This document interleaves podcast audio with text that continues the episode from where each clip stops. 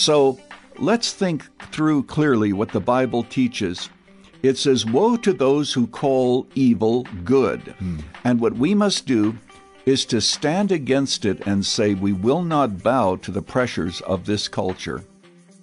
That's Dr. Erwin Lutzer sharing some encouragement for believers who are feeling lost in a culture filled with anger and polarization.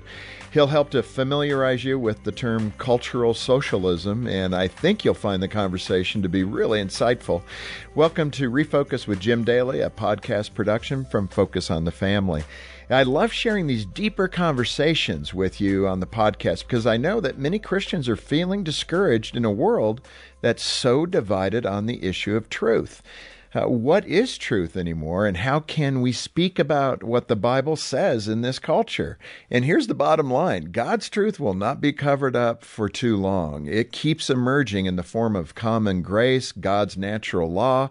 Y- y- truth is truth. And you know what? You could try to build a building over it, but truth will break through and crack that foundation. And that is why we keep coming back to the same old lies, the same old paradigms that human beings come up with that don't stack up against God's truth. On this episode of Refocus, Dr. Lutzer will share about cancel culture, the value of freedom of speech, critical race theory, and the sexual, I'd like to say, de revolution. I know these are heavy topics, but as you listen, remember all is not lost as long as we live authentically as Christians and practice showing others the radical love of Christ. And yes, the truth. Dr. Erwin Lutzer is pastor emeritus of the Moody Church in Chicago, where he served as senior pastor for 36 years. And one of his books is called We Will Not Be Silenced, which is a big part of our discussion. Here's that conversation on Refocus with Jim Daly.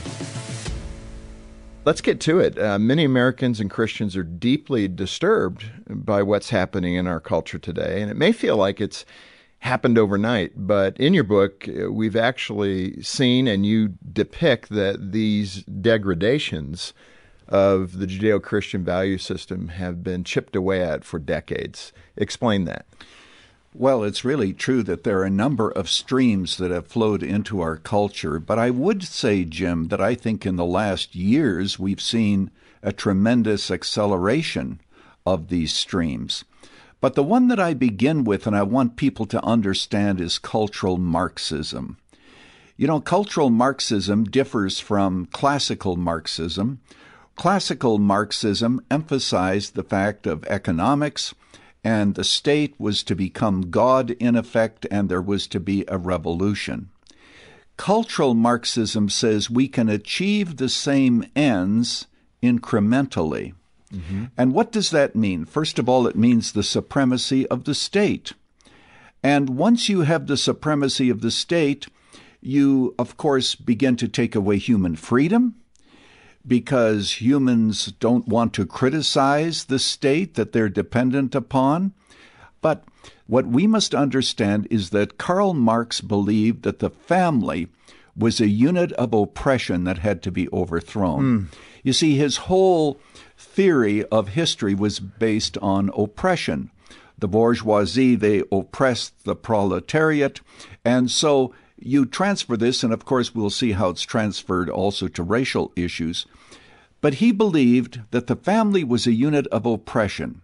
Men oppressed their wives, parents oppressed their children, they took them to church, God was the ultimate oppressor, of course, and therefore the authority of God had to be overthrown. So, what was his answer? He said very explicitly that it was to exploit the relationships within the family, but in effect to destroy them, to exploit children for his point of view. And uh, therefore, women should work outside the home because they should become a part of the means of production. And also, the children should be educated by the state so that the children could be properly informed regarding the evils of creationism and God and the Bible and church and so forth. So, this was his vision.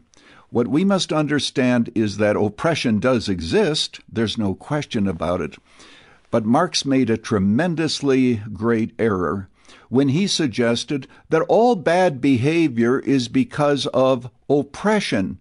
Just remove the oppression, and it will be all gone, and people are going to live together in harmony. Right, and that really misses the nature of, of human beings, right? Our heart, the sin nature, because that's not what we do typically. We, because of greed and other things, we tend to move toward those things that make us more comfortable, happier, etc. And uh, that's where he ultimately, I think, misses the understanding of human nature. What I do in my book, Jim, is I try to show people that back behind a lot of things, whether or not you're talking about race or you're talking about government, cultural Marxism is in the background. And the reason that it's important for people to understand that is to see the connectedness of events and what's happening. I want people to understand that critical race theory and the idea of defunding the police, for example, are related because it gets back to this idea of oppression. You know, the police are oppressive. If we take away the police, everybody's going to live in harmony. Open the jails because jails are oppressive. So, what you have in society is an application of Marxism, and many people might not realize it. And so, there is an interrelation as we talk about it. I hope we get to freedom of speech and such things as propaganda that I discuss in the book. You outlined in your book, uh, for example, that the women's movement uh, has done a lot of damage. It also brought about some needed change as well. Um, expand on that a bit. How has the women's movement and feminism played both a good and a bad role? Well, of course, it played a bad role when you think of Margaret Sanger and what she believed and describe that for the listener who well, doesn't know. Uh, the point is, she emphasized that women should not obey their husbands, that they were actually being servants and submissive and slaves to their husband. She wanted contraception so that women would be totally free. And this is the founder of Planned Parenthood. Yes. Yeah. Now, that's all the negative side, and it led to a lot of things regarding our whole sexualized culture. Eventually, as the sock became unraveled, so to speak, it led to some very bad places. On the other hand, it was absolutely essential that women be elevated in society, that they be able to vote. And we see many good things today in the women's movement. Of course, I think that we would all agree that there should be equal pay for equal position and equal work. All that also was brought about. So you have some good things, but you also have some very detrimental things all happening because of the women's movement. Uh, yeah. In fact, Dr. Lutzer, uh, we did a project here, the Family Project. It was a film series uh, that reinforced those things. And there was a woman who had a powerful testimony. She was a feminist, Frederica Green. And she made a statement, and the paraphrase was this that through the feminist movement, they were hoping for acceptance, but with abortion and other things, they got abandonment. Isn't that, that powerful? That's a very interesting observation. So sometimes you have the law of unintended consequences. Right. Men were no longer responsible for the product of conception, a baby. yes, that of course is true, and uh, we're living at a time when supposedly men can have babies. So what yeah, you have I mean, is total confusion in the right. culture regarding these sexual issues. Well, and, and broadly speaking, as we peel this onion, uh, we're seeing a revolution in America. You know, I hadn't thought of it that way but it's a slow grinding revolution that you mentioned in your book that seeks to rewrite history and discard the Judeo Christian values that really did make the nation and it's what the founders uh, founded this nation upon. How would you describe that movement in a wake up call for the church to say that a revolution is underway? We just, we've kind of been asleep at the switch. Well, I think after the death of George Floyd, many of the uh, demonstrations were about racism. And Jim, you and I might disagree about this, but I think that they transitioned from issues of racism to issues of revolution. And that, of course, becomes very important where you have the destruction of our monuments, but more seriously, even, you have the destruction and the vilification of American history. Now, every regime that wants to revolutionize has to destroy that which has come in the past. Arthur Schlesinger, who is one of the confidants of President Kennedy, said on one occasion that history is to a nation what memory is to a person. Now, if a person loses his memory, he becomes whatever people say he is. And what you have being taught in our universities today is that America began with some evil men with evil motives, and so the issues of our supposed Judeo Christian inheritance have to be destroyed. And of course, it's destroyed because of racism. And all of us remember, and certainly we emphasize the fact that slavery was horrible. It was so horrible that it ought to bring tears to everyone's eyes. But there's also some good things that should be said about America. And what we should do is to emphasize how far we have come in living up to our ideals. But it would be wrong for us to simply say, oh, we have to begin again.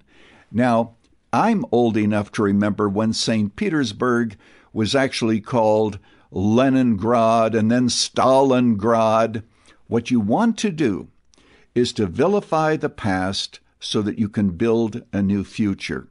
And the whole idea of the radical left is to say that at the end of this revolution, on the other side, there'll be an end to racism, an end to white supremacy, income inequality, and we're going to bring in that socialistic Marxist ideal. Yeah, and, and the reality is, and I've seen it, I've traveled to 70 countries roughly uh, on behalf of Focus. I was in Russia when Gorbachev was taken in the coup. I was actually there setting up a trip for Dr. Dobson and others to come to the country and, and meet heads of state, etc. And in that context, it's a failed system. I mean, when you talk to the people, the idea that Marxism or communism can deliver what people need. It, it just does not. And everywhere around the globe, you see that, Dr. Lutzer, whether that's Venezuela or whatever. It, it just does not meet the needs of the people to uh, bring the means of production and allow them uh, products and goods that actually work. I remember being there, and you know, you had to wait seven years for a car, and when you got the car, it barely ran. Um, the, it's a ridiculous system, and I, you know, I don't know why in the United States, when we look at this, why would be we want to be the last one in the ring of nations that uh, will potentially go through this embrace of communism or socialism or some form of it? I mean, what clownish activity. I mean, you have Europe already gone through it. Most of Eastern Europe has rejected it. Russia's rejected it. it. To me, it's just buffoonery that the United States in the 21st century would say, oh, we need to try this socialism appears to be a winner. I mean, free college, free this, free that. It seems as if this is the way to go.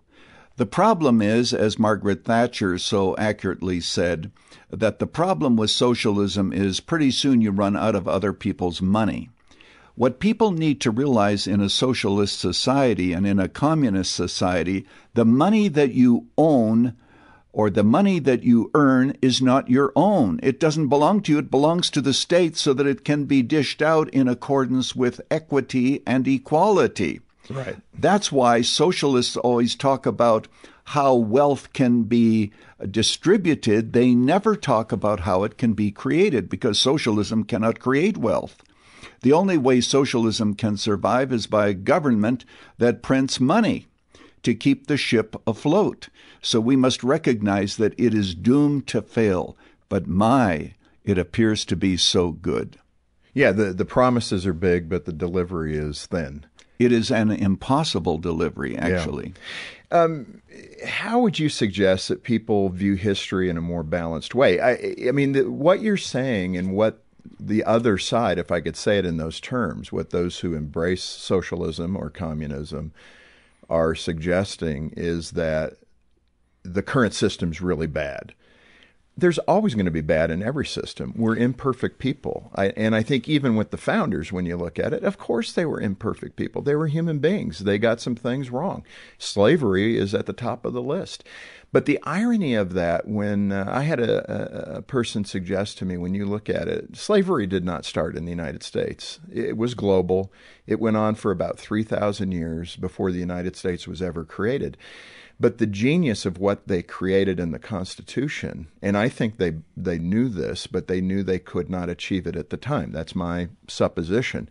But it only took 90 years to get to Abraham Lincoln from the, the writing of the Constitution. That's impressive. They took a 3,000 year um, horrific industry and recognized it, probably for political reasons. They could not solve it in their day, but they set the groundwork up through the Constitution Absolutely. and the Bill of Rights to end it in 90 years. That's impressive. And to underline what you have just said, today in the world there are about 40 million slaves, primarily in Africa and in India. Now, one of the things that you will find, like the 1619 Project, for example, they will never compare America to another country. Because if you ever compare America to another country, America is going to come off looking pretty good. You can't get people to hate America if you compare America with other countries. So, what you do is you look at the way in which America has missed its ideals, and of course it has because we are fallen. But you know, I point out in the book that that's really true of human beings as well. Martin Luther translates the Bible into German, but at the same time writes horrible things against the Jews. And so human beings are very complex and countries are very complex. And what we must do is to have a balanced view of history, to your point. Namely, let's look at slavery, let's look at the horror, but also let's look at how far we have come. Let's look at the fact that America is indeed, I think, one of the supreme nations in the world. By the way, Jim, I don't know if you know this, but I was born and raised in Canada. So I am an American citizen today. I am naturalized, and I love America, and I want to stand for America. But of course, there's a lot of room for growth. There's a lot of room for change. We aren't where we should be, but we're on our way. And to vilify the past, that somehow what you can do is now to build this brand new future, is foolishness. And as you pointed out, it's been tried many times and it simply does not work. Yeah, let me let me read a quote uh, from one of the founders, John Adams, because again, I think people fail to know history, and therefore we repeat the mistakes of the past, right? And John Adams had a wonderful quote, especially for those of us of faith. He said, "Our Constitution was made only." For a moral and religious people, it is wholly inadequate to the government of any other. I mean, that's quite a statement. So, democracy, he's basically saying, is set up in the United States um, in a functional way, and that moral and religious people need to be present for democracy to exist and thrive. Because the assumption was that as long as you give people freedom, we hope that they are going to act within certain boundaries. Well, honesty with honesty and without even government intervention. The less you trust people, the more laws you're going to have, the more oppressive the government is going to be. So that becomes very important. Uh, moving to the First Amendment, let me ask you about this. Uh, the First Amendment provides for freedom of speech and uh, religion. Uh, seems to be in jeopardy today, even though it's right there. So, the very things that are plainly written as protected freedoms for us are now in jeopardy. Uh, what's the strategy in the current revolution as they begin to chip away at those Judeo Christian values to try and cancel or silence opposing views? I find this very interesting because in 1977, my wife and I lived in Skokie, one of the suburbs of Chicago, and the neo Nazis came to the suburb to demonstrate. Now, you must understand that this was an area which uh, there were many Jews living, people who had survived Hitler's concentration camps. Huh. So there was a lot of uh, interest, there was a lot of opposition. But in those days, Jim, those were different days, the ACLU said no matter how offensive the speech is, freedom of speech means freedom of speech. Now let's find out what's happening today. In the 60s, there was a Marxist by the name of Marcuse. Marcuse oftentimes is uh, the way in which his name is simply pronounced. And he was committed to Marxism, but he says this as long as we have freedom of speech, the capitalists are going to take advantage of it. and uh, as a result, they're going to win the debate. So there's only one way that socialism, communism can thrive, and that is if we shut down freedom of speech, and here again, this is why Marxism is so important for us to understand. What he was saying is that it is time for the oppressed to speak, and the oppressors, namely the capitalists, should be quiet. So, what you have today in our universities is the idea that only those who are oppressed should have freedom to speak. If you're a conservative, you're an oppressor, and you should be silent and you should simply listen. And by the way, if we hear something that offends us, we have to retreat into a safe place so that we can lick the wounds of our unappreciated victimhood. So, what you have, and in the book I quote Stanley Fish, who says unapologetically, a double standard has to be called for. It is time for the oppressors to be quiet. The oppressed must speak. And that's why there are so many limitations today regarding freedom of speech. And what's interesting to me is this when a conservative wants to speak at a university and then it is discovered that he can't because of riots and so forth, the university always comes up with a statement that says something like this We believe in freedom of speech. It is very important, but. And then what follows is all the reasons why they really don't believe in freedom of speech after all. Yeah, something like the safety of the students is paramount, and therefore this yeah. is too. Or uh, there is harm volatile. that comes to the students. Right. Yeah. Well, in that regard, let me ask you about this. It's something that has swirled around in my mind for quite some time. I remember visiting China and. Um, talking to Christians in China and hearing their heart about uh, the one child policy, which thankfully the Chinese government has begun to relax that policy, and that's a step in the right direction. But there was this top down understanding the man is oppressing us, the government. And I think by and large, uh, you know, the Chinese people generally saw it as that, that, you know, this is what government's doing to oppress us, that we can only have one child, etc. So it had that groundswell of discontent, if I could say it that way. The concern I have in in the United States is that shaming that you're talking about, the silencing of people that have a contrary opinion, that they have socialized that. And I think that's far more dangerous because it's not coming from the man, it's not coming top down where we could agree the government is being heavy handed it's coming from neighbors, from other people in the community that you can't speak out because you're saying things that offend them. Uh, it, it's quite yeah. different, I think. And you know, these speech codes in the university, they are not intended to elevate the debate. They are actually intended to silence the debate. You don't know what you can say or what you can't say. I point out that many students in our universities, Christian students, they will not be talked out of their faith, but they will be mocked out of their faith. And because of the shaming that goes on that you referred to, as a result of that, oftentimes you have this self censoring attitude where you just retreat into silence. Which is a victory for the other side, really. And you know, in my book, in every chapter, you might recognize this. I always at the end talk about the response of the church because that's really where my heart is ultimately. What is the role of the church in the midst of a collapsing culture? And I point out how necessary it is for us to be able to speak in a culture in which the person who shouts the loudest wins the argument. We don't shout, but we do have to speak and what we have to do is to be willing to take the consequences. Here in America, we're not used to that. We always think that we should be able to speak and everyone should be tolerant.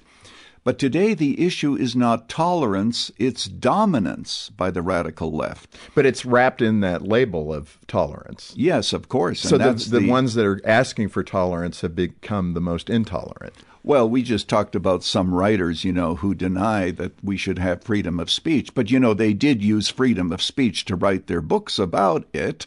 And so well, what you always have is this contradiction in these kinds of theories.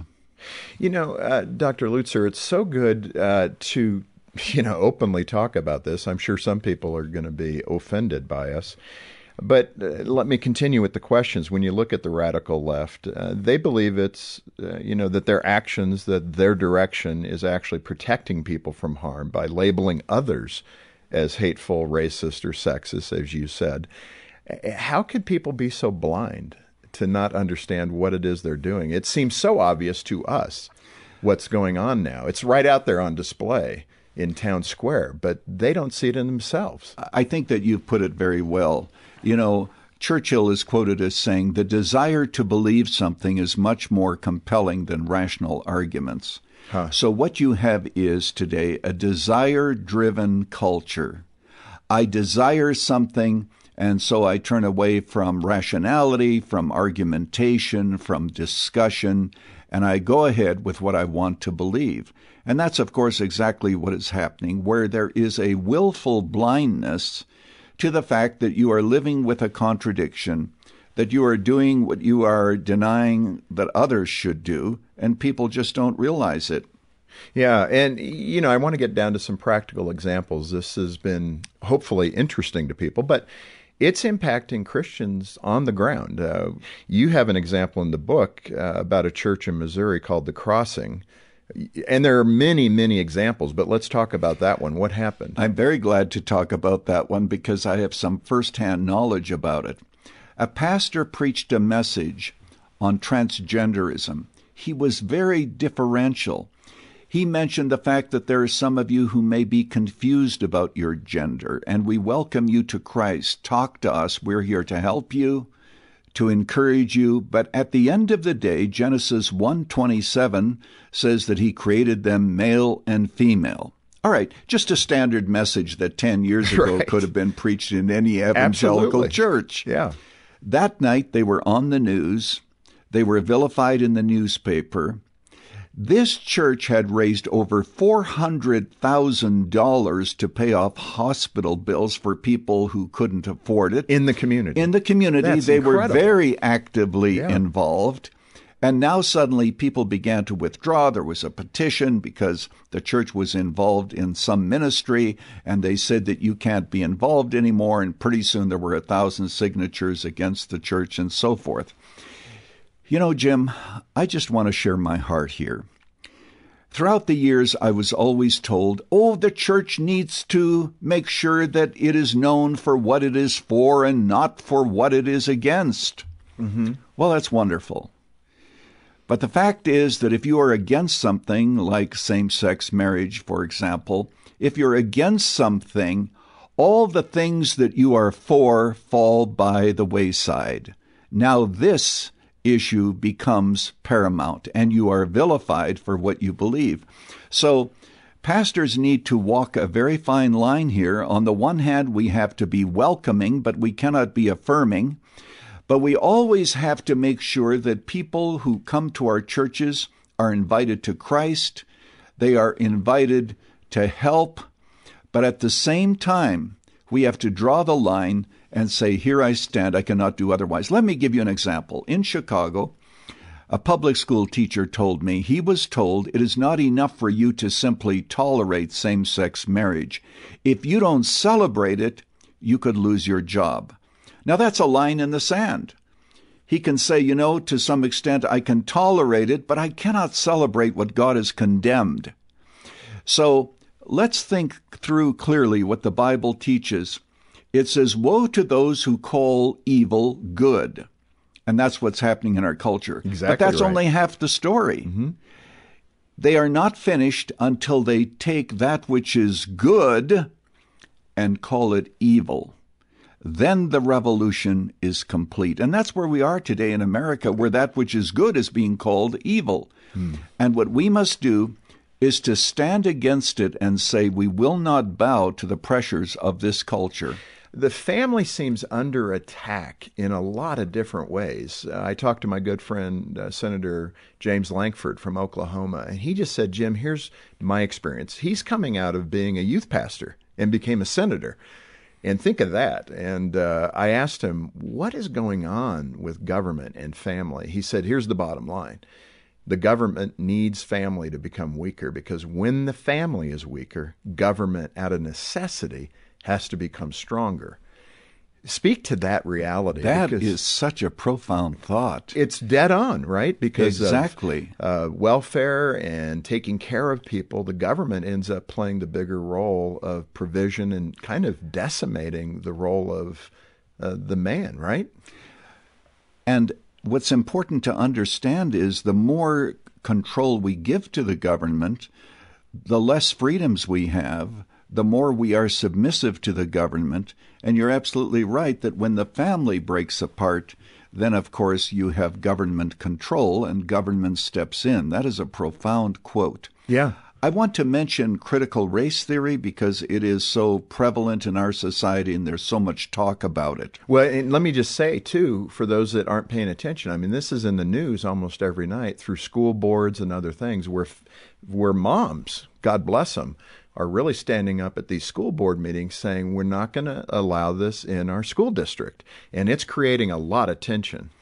And you know what's encouraging is the fact that you have so many moms who are standing up, and there are others who are standing up with and them dads because too. But they're wow. looking for somebody with the courage to finally say what is on their own minds, and then they join and they begin to talk together about these important things. All right, now let me can I can yeah. I add this just so you can define it for me? Uh, many people who are critics of critical race theory are saying this is a typical ploy of Marxism, of communism.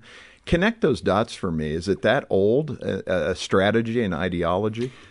All right, let's think about Karl Marx. He is dividing people into the oppressed and into the oppressors. And he's looking at it primarily economically. What happened is there's a man in Chicago by the name of Saul Alinsky, a worker there, a community organizer who was a Marxist, who said, you know what? We can take the very same theory and we can apply it to race. I talked to somebody who worked with Alinsky in Chicago, and he said that he was not interested in solving problems. He always said, don't solve problems, use them. And he saw that he could begin to huh. bring conflict to the races without any hope of reconciliation. So let's talk about oppression. The whole idea is that if you are white skinned, you're an oppressor. And it's so important to realize that many people believe, therefore, that you can be born in the poorest area of America, you can be brought up, but you're still an oppressor if you are white. If you are oppressed, you're black, and even LeBron James, who may be earning millions of dollars a year, he is not a person of privilege because, after all, he has a different colored skin. So here's the point. What you want to do is to divide the races. Of course, we know that ultimately there's only one race. God says that He made all of us of one blood, and that becomes very important for the church. So let's set that aside for just a moment. But the idea is to set up this conflict where one side blames the other. And of course, imagine what this means to children going to school. Children have hopes and dreams for themselves, and then they are told, you know, the reason you can achieve is because of the fact of the color of your skin. Now, you can take a family with four children and if you give them freedom, one of them is going to earn a lot more money than the other three combined if there's freedom. But critical race theory says the reason that you are successful is because you are a person of privilege. Now, I want to make it very clear the intention is not to bring about any kind of reconciliation, but rather to create endless conflict until the oppressed overcome the oppressors. And so the conflict must continue. And you know, you have you mentioned moms a moment ago. I remember one mother who, because of her interracial marriage, had a white child and a black child, and they started to argue with one another. Because remember, the whole point is conflict. Now, Christianity has an answer for this, and I have to get to this, Jim, because we're interested in the church, right? Right. Christianity says the differences between us are not that great.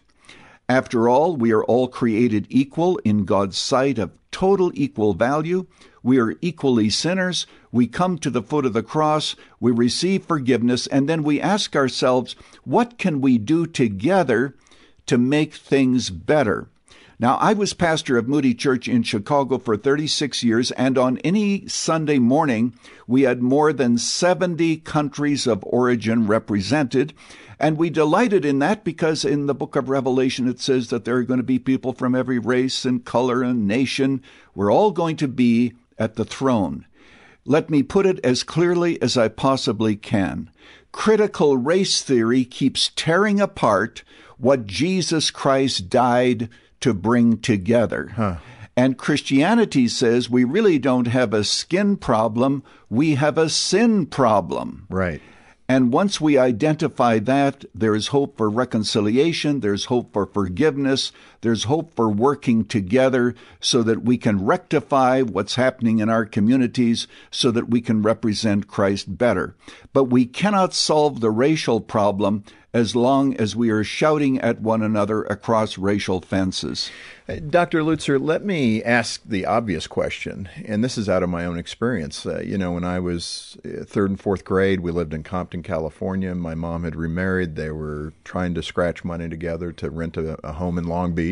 So we lived in that very poor neighborhood. And um, so I experienced coming from that kind of uh, elementary school environment. And I want to be, make sure that people are hearing the heart of this. When we look at the church's role and responsibility, there does need to be humility. There does need to be recognition. Absolutely. That it's hard to climb out of poverty. You've got to be the first in your family to go to college. You've got to have opportunity. And I think it's fair to ask that question. All systems are imperfect because the systems on this earth in this time before Christ returns are imperfect because we are imperfect people. So, in that regard, I think it gets down to, you know, how can we in the church have done and in the future do a better job of helping people from poverty into opportunity in a country that, like no other, has provided for a middle class, for uh, families to live uh, comfortably, to get things done that they want to get done, to start businesses, to pay for braces, to pay for college. Um, you know, how, how does the church play a role in that? You know, if you come to Chicago, I think you will find many churches that are impacting their neighborhood. Perhaps many of them are doing it in different ways. Absolutely equal opportunity should be on the top of our agenda. As a church, whatever influence we can have in government, equal opportunity is absolutely essential to the extent that you can. And as you've already emphasized, because we are sinners, we always fail, but we do the best that we can. Beyond that, of course, there are many different kind of incentives to help people get out of poverty. And what we must do is to recognize that whatever we can do should be done together Government cannot do a very good job, by the way, because uh, of various reasons that we could talk about. So the church needs to get beyond its walls, reaching out to the community and ask these important questions. How can we do better in the very issues that you have described? Yeah. Um, let's hit the issue of propaganda because that, you know, it seems every night we're having that battle on cable news stations, right? Um, left, right, and center. There just seems to be a lot of what the I think the Bible calls prevarication, a little bit of spin. It's not pure untruth, but it's definitely spin.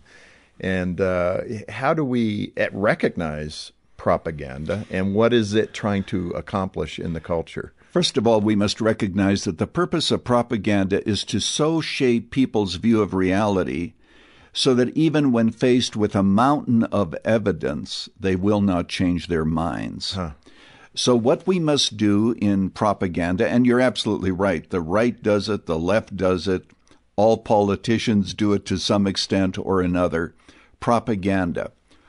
First of all, we must recognize that slogans are used oftentimes to mask evil.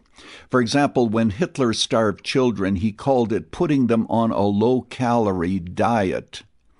When the Jews were put into the concentration camps, he called it cleansing the land. So, what you do, what propagandists do, if I might put it as clearly as I can in a single sentence, they tell you what you want to hear but they give you what they want you to have. Let's take even the word social justice. Mm-hmm. Everybody should be involved in social justice and interested in social justice.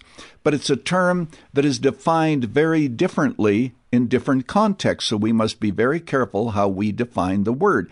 Two other words that are misused in our society are words such as equality. So you have marriage equality, you have income equality, which all of us know as socialism. You have reproductive equality, which is abortion. So good words are used, but behind those words, there is a very specific agenda. So I tell people this that when it comes to propaganda, look at the label on the package but then open the package and see what's inside, because you will often discover that what is inside is very different than the label. The other thing that is needed for propaganda is fear. You need an enemy. Somebody always has to be vilified so that you can stir up people's anger. You know, Hitler, of course, made the statement that with the right use of propaganda, you can make heaven appear like hell and hell appear like heaven. And so that's the way propaganda works. So we always must be aware of the fact and ask ourselves what's in the box. Yeah, I mean, again, it's such a good reminder. Uh, we did touch on Marxism and socialism, but I want to come back to that.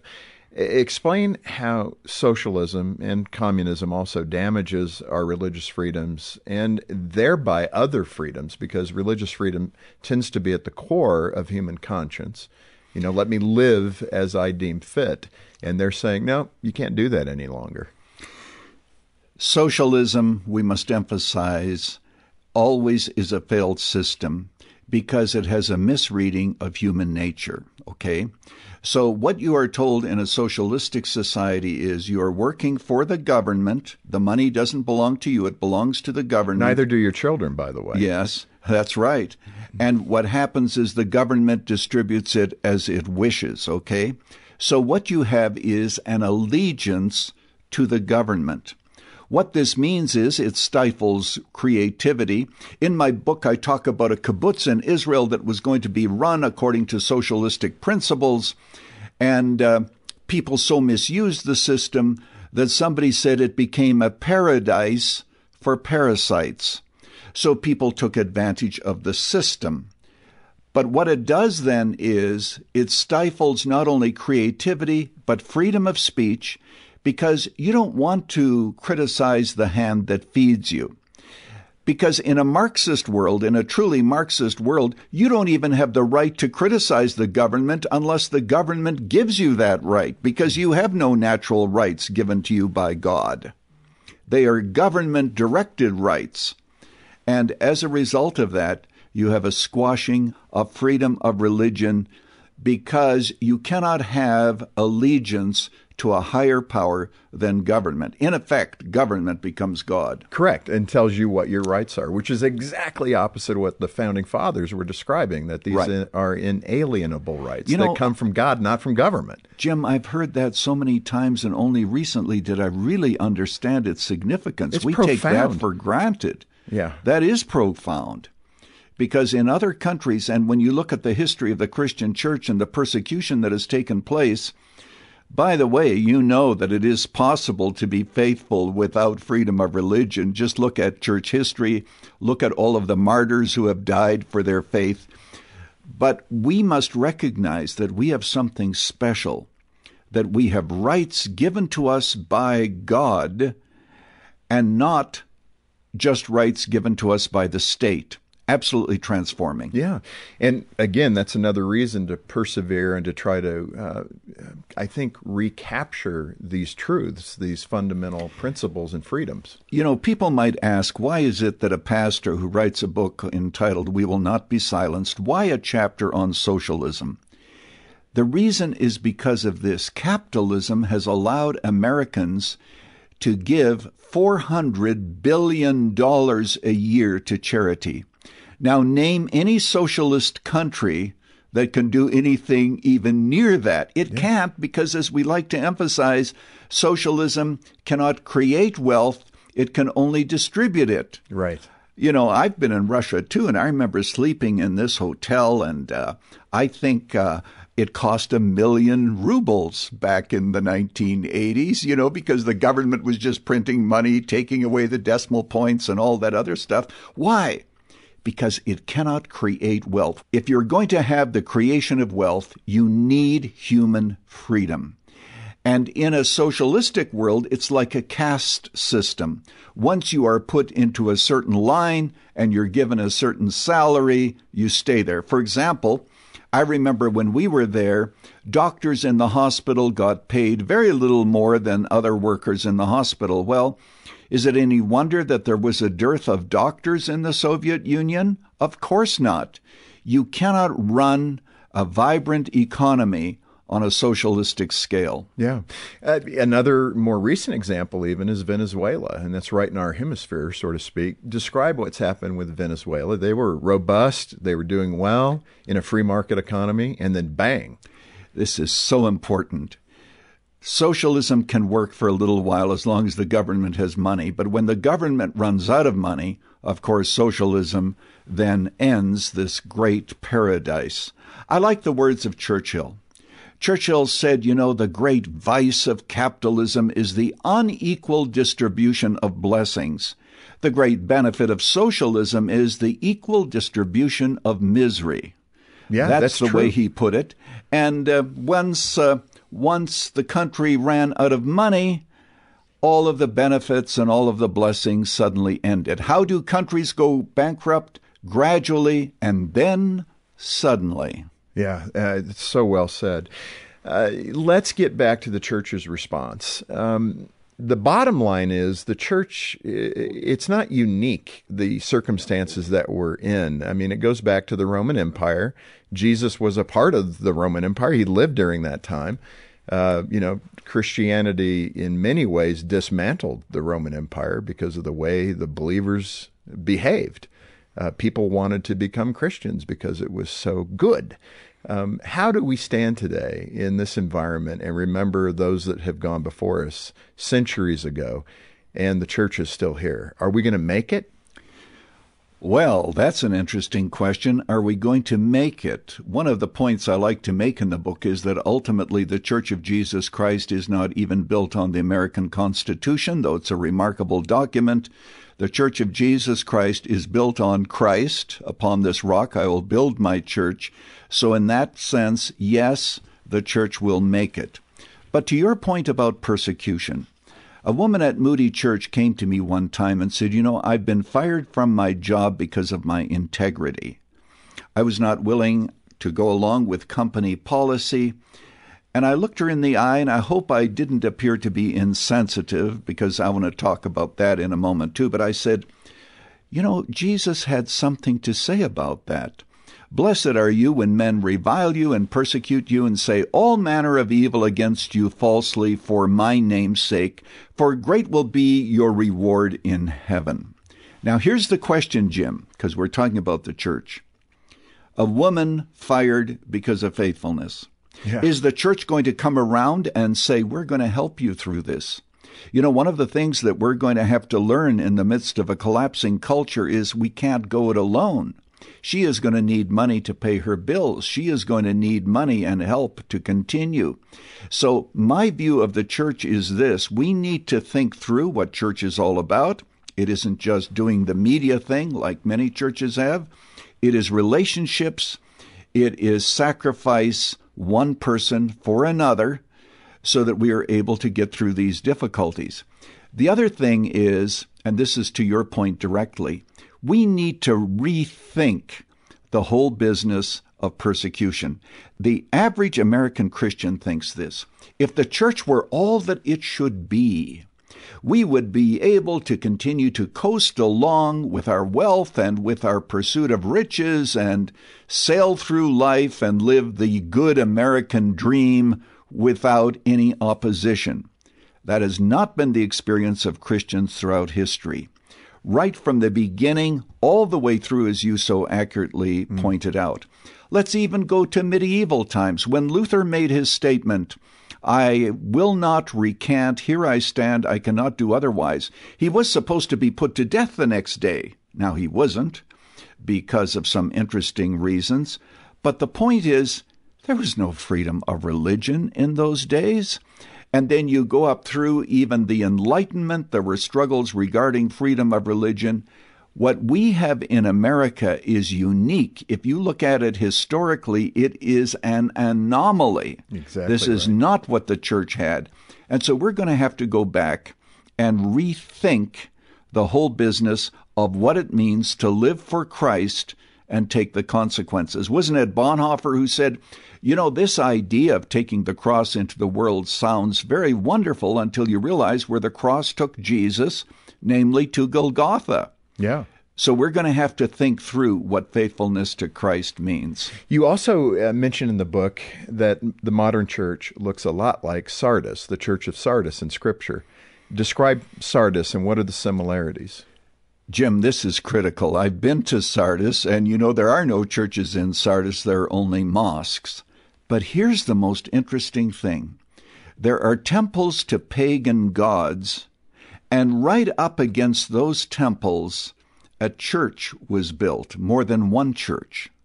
Now, that's a third or fourth century church. It doesn't go back to the time of Christ. But remember what Christ said to the church strengthen what remains. But let's look at that for a moment. How should we interpret that? One way is to say that the church wanted to be where life was the darkest so that we can witness to these pagans. The other way, which is probably correct, is that the church felt comfortable next to the pagan temples. You could worship in church, and then you could go to pagan temples with all of their sexuality, and you could enjoy both worlds. Hmm. Jesus, when he spoke to the church and said, Strengthen what remains, I believe that he was speaking to a church that no longer saw the world as an enemy. It had bought into the world. And so, in that last chapter, by the way, I talk about what Jesus might say to the church today regarding the gospel itself, which oftentimes is being eclipsed by social justice issues. I talk about sexuality and how we are submitting to the world's view of sexuality, and even the world and technology. But this is so encouraging. Even in this church, which Jesus said, You know, you have a reputation of being alive, but actually you're dead. What does he say in the letter? He said, But there are some of you in Sardis who have not spoiled their garments, and they shall walk with me in light, for they are worthy. Isn't that beautiful, mm. Jim? Mm-hmm. What he's saying is, in the midst of a church which has lost its way, and a church that is being more influenced by the culture than influencing the culture, there are still some faithful Christians who have not bowed to the contemporary uh, worldview. And that is a challenge that I want to leave with your listeners the fact that you and I are called to be faithful, even if the church that we are in isn't everything that it should be. After all, what church is. Correct. But still, individually and as families, what we must do is to say that we will not bow to the culture. And people are always asking me, what does that mean? And my answer, Jim, and you may agree or disagree, is always this it depends on who you are. The mother who is at home there with her children, faithfulness to Christ means one thing. The businessman, faithfulness to Christ for him means something else. It means that he cannot go along with some company policies oftentimes. The teacher in the school, I had a teacher ask me this. He said, You know, I'm in this school and we have a boy who was born a boy and his name was Bert. Now he comes to school and he wants to be known as Bertha. And then he said, The principal told me that when parents come for their parent teacher meeting, we cannot tell his parents that when he comes to school, he's a girl. That's a line in the sand. Mm. He said, I cannot live with that kind of deception. What is my point? When you ask what faithfulness to Jesus Christ means, every person has to answer that question differently. But answer it we must. Well, I think, Dr. Lutzer, this is you know a good place to land, and I want to cover a couple things really quick. Um, one is those illustrations are happening every day, and the church may or may not be aware of it right now, whether it's uh, the florist up in Seattle, the baker just up here in Denver, uh, the teacher that so closely describes what you're talking about, the, the coach and teacher who drew a line in the sand on gender identity, and now he's been fired. Um, it is happening. And I want to read Romans 5 because I think the Word of God is what is paramount, right? Mm-hmm. And get your response to this. In Romans 5 1 through 5, it says, Therefore, since we have been justified by faith, we have peace with God through our Lord Jesus Christ. Through him we have also obtained access by faith into this grace in which we stand, and we rejoice in hope of the glory of God. That's a great setup, and here's where it takes us. Uh, verse 3 says, Not only that, but we rejoice in our sufferings, knowing that suffering produces endurance, and endurance produces character, and character produces hope. And hope does not put us to shame because God's love has been poured into our hearts through the Holy Spirit who has been given to us. That's a powerful scripture about what it means to suffer and what the byproduct of suffering is about. But we like comfort and convenience. Oh, we don't want to suffer. You know, you're reading from Romans chapter 5. Here's a promise given by Jesus. Everybody says, let's claim the promises. Okay, here's a promise. John chapter 16, verse 33. In this world you shall have tribulation. There's a promise for you to hang on to, and yeah. one that comes to pass. But be of good cheer, I have overcome the world. The fact is this look through church history, look at the people who we consider to be heroes. They all suffered, but they suffered well. Quick illustration I was in East Germany, which was under communist control for many years, as you well know. A pastor told me that when there was communism, about 15% of the Christians were faithful, the rest weren't, because the communists said, if you continue to attend church, you are going to be marginalized and your children won't be able to go to school. Let's look at those 15%, though, who still did not bow to communism. Mm. Jim, let's look at it from the big picture eternity. Mm-hmm. Who made the right decision? Absolutely.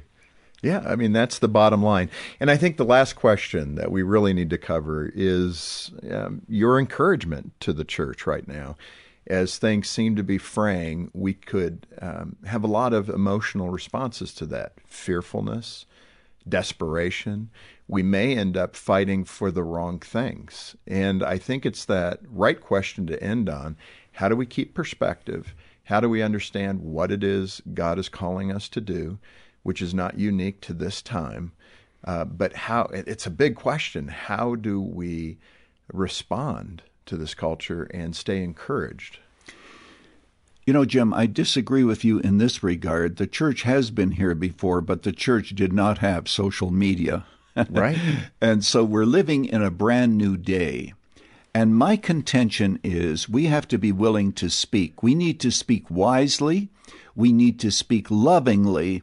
But at the same time, we cannot misuse the word love. You know, love can be evil.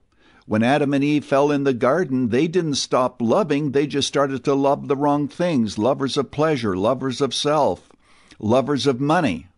So, what we need to do is to ask this question, which has been asked many times How do we have truth and love together? And how do we link them in such a way that they are not enemies, but we need to march forward and we need to answer where is the line in the sand? Mm. Because there are some things in the culture that we can accept, there are other things that we cannot accept.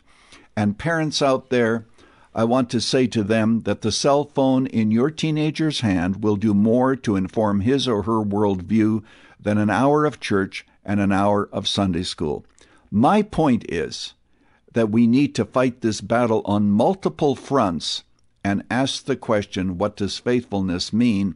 And take the consequences. That's well said. I think it'd be right if I asked you to pray for us as a nation. Yeah. Uh, would you do that? Father, today we feel like Jehoshaphat.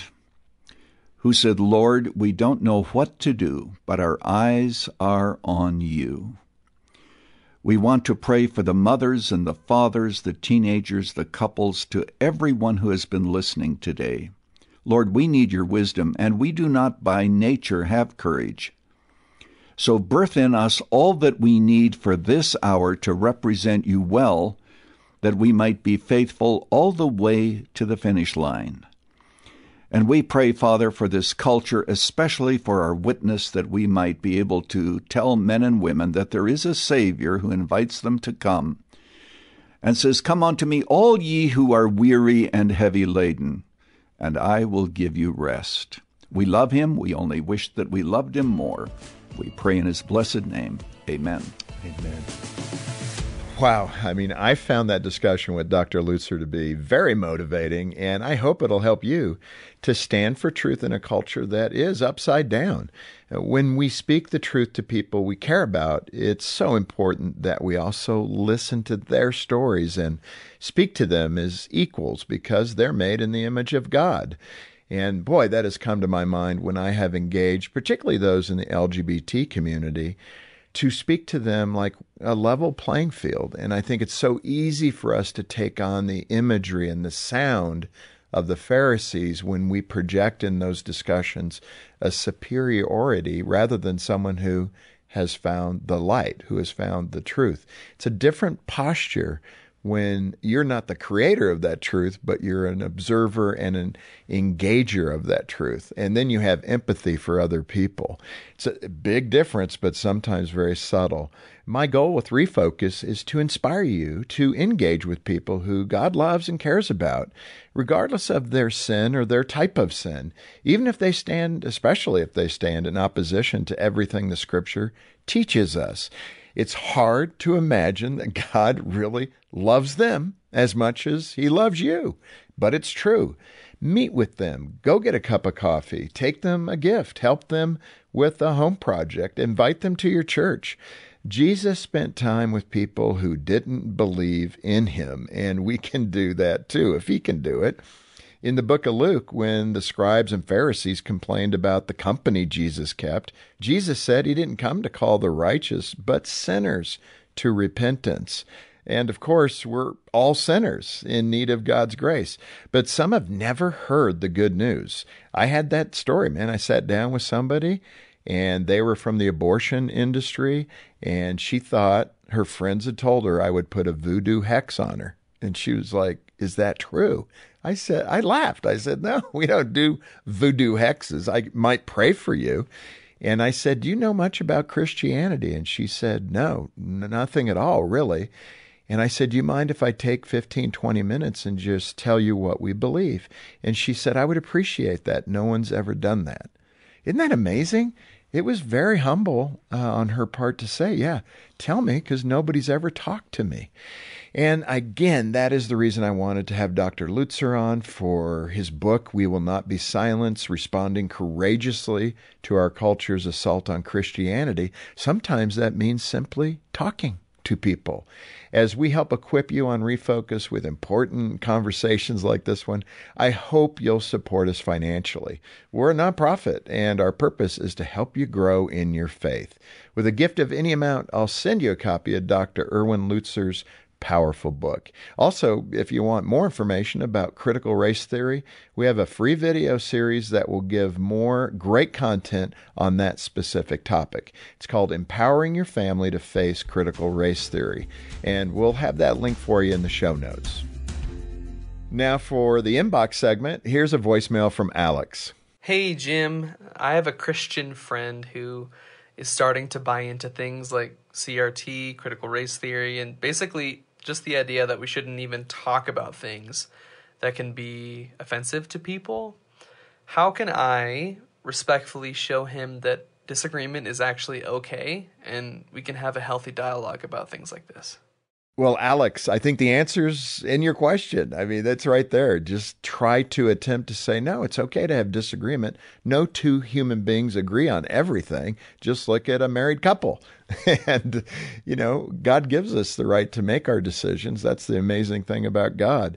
So coming at it with that uh, lack of defensiveness, I think, is great. You know, rather than fight or anything like that, why, why don't we just talk about it and try to hear each other's viewpoint? That is a great way to start a conversation.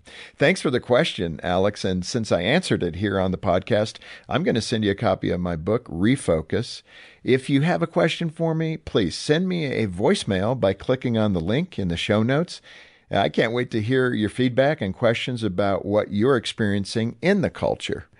And thanks for listening to Refocus with Jim Daly. You can help us uh, reach more people by telling your friends. Also, like, listen, and subscribe wherever you get your podcasts. Next time on Refocus, I'll have an inspiring conversation with Dr. Tony Evans. It'll help you to keep a kingdom perspective and live every day with eternity in mind. We're called to be light of the world. In other words, there should be a visible, verbal presence of the kingdom of God in the midst of the culture of men so they can see what heaven looks like when heaven addresses whatever needs to be spoken into in the culture. That's coming up on the next Refocus with Jim Daly.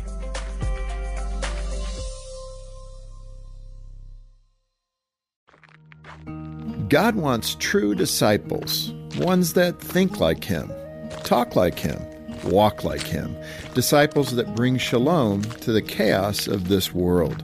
Pursue that path with the RVL Discipleship Series. Bible scholar Ray Vander Laan will give you the tools to understand the Bible more deeply and inspire you to be a passionate follower of Christ. Watch the first episode at rvldiscipleship.com.